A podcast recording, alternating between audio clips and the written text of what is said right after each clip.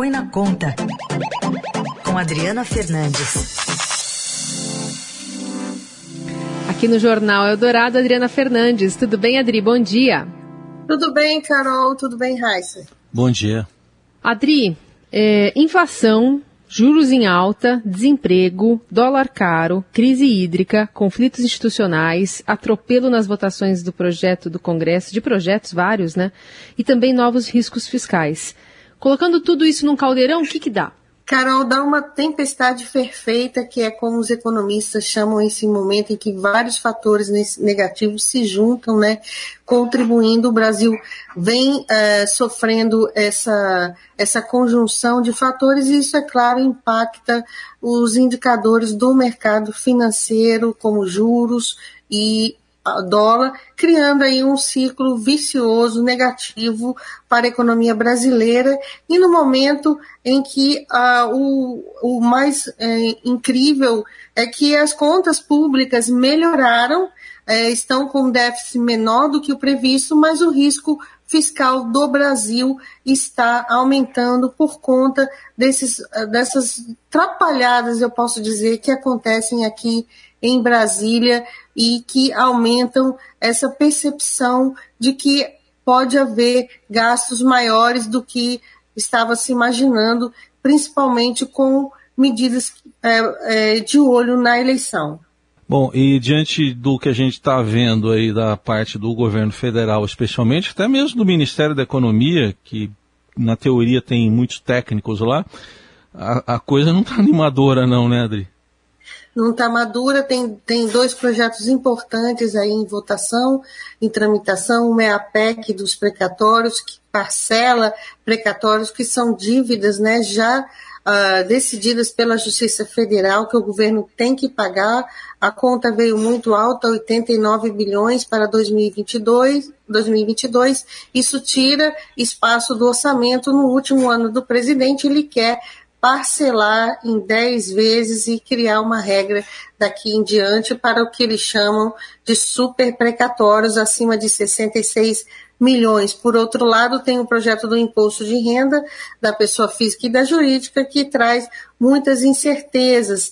É, isso tem aumentado uh, o dólar, impacta a inflação, e a inflação hoje é o maior problema da economia brasileira. Ela acelerou o presidente, o presidente do Banco Central, o Banco Central né, teve que aumentar os juros, vai fazer, deve fazer uma, um novo aumento de um ponto percentual, acelerar essa, essa, alta, essa alta de juros, e isso vai esfriar, Heisen, esfriar a economia brasileira, ou seja, vai interromper o processo é, de recuperação econômica mais forte depois da pandemia, esse esfrio da, da, esse esfriamento da economia vai ser sentido em 2022. E então a gente vai crescer, o Brasil, a economia brasileira vai crescer menos do que o previsto, é o que já mostram os, os economistas é, que acompanham a cena da, do Brasil. No fronte externo, aquele boom das commodities né, que estavam favorecendo o Brasil, ele tende a ou estabilizar ou até mesmo ser interrompido, porque tá, está havendo uma desaceleração da economia chinesa, e isso tudo é um caldeirão que está é, que estamos vendo hoje. Adri, e, e, se pensar que ainda a gente tem é, um, um, limiar importante que é 31 de agosto, envio, né, data limite para o envio do orçamento de 2022 ao Congresso, né?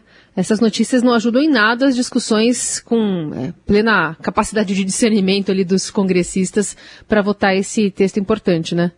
Exatamente. O, o, orçamento ele tem que, por lei, ele tem que ser enviado até o dia 31 de agosto, mas são muitas incertezas ainda, porque há, há muita resistência à PEC uh, do, do, parcelamento de precatórios. É, como a conta é muito alta, o governo vai ter que cortar em outras áreas, não vai poder fazer o programa Bolsa, o novo programa Bolsa Família ampliar do jeito que quer.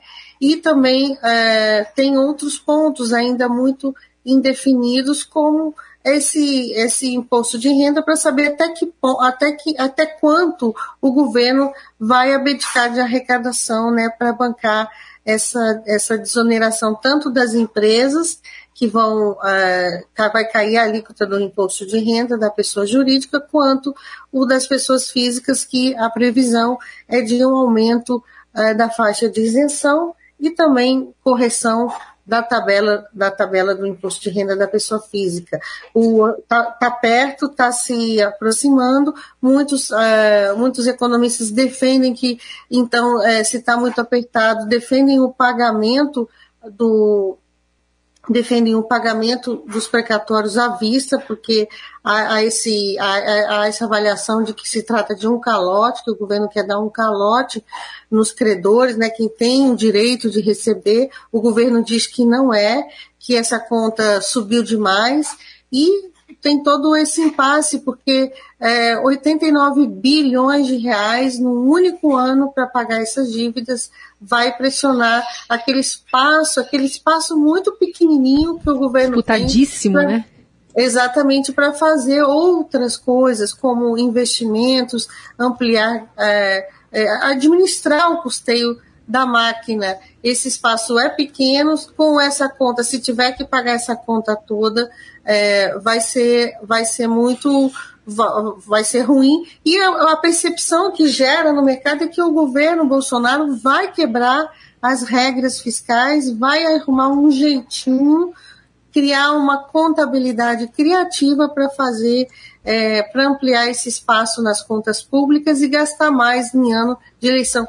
É isso, Carol e Heisen, que está trazendo incerteza e elevando turbulência, levando turbulência ao mercado financeiro e gerando mais juros, juros mais altos, né, juros, uh, juros futuros em alta e também o dólar que na sexta-feira bateu 5,47, fechou em 5,38.